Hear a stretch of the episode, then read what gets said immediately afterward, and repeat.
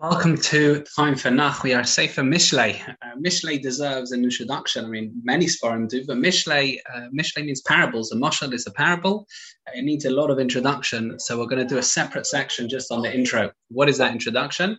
So Mishlei was written by Shlomo Melech in the middle of his life. The Mincha Shai commentary um, says at the start of Sefer Mishlei that Shlomo fasted for 40 days to merit understanding full wisdom of the Torah just as Moshe went up for 40 days without food on Har Sinai. It's all deep messages uh, and, and, and can be plumbed on various different levels. The Malbim writes that each of the parables convey deep messages about Torah, morality to the layman and others, the normal individual, whilst allowing the wise, the tzaddikim or the chachamim, to go even deeper. It talks about wisdom, it talks about moral standards, it talks about Torah, and often we have the mashal of the faithful wife uh, an analogy of the faithful wife, the unfaithful wife, to convey loyalty and lack of loyalty, disloyalty to Hashem.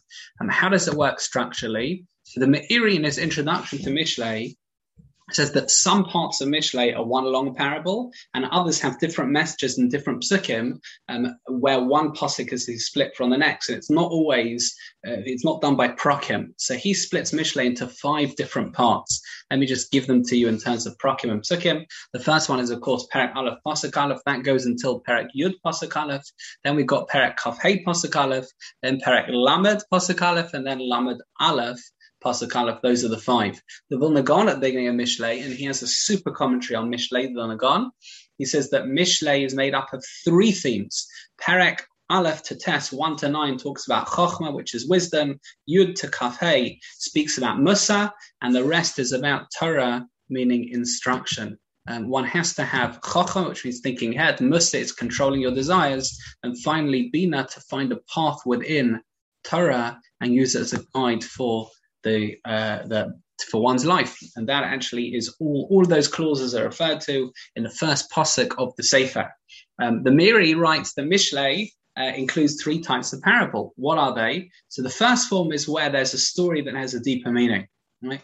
Um, that is a moshel. A second form of a parable is a simile, you know, where things are compared to each other. A is compared to B.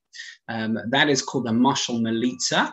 Uh, the third thing is where the parable and the thing being described in reality are very similar. For example, he says Yechezkel's description of Ashur in Perek uh, Lamed Aleph of Sefer Yechezkel. Um, Chazal in the Medrash Shirshin Rabbah talks about Shlomo Melech's teachings in, in terms of a deep well. That means that different people can access different levels depending on their depth. Clearly, there is depth, there is vision, there is wisdom, there's chokhmah uh, that we're going to learn together. Please God in Sefer Mishlei.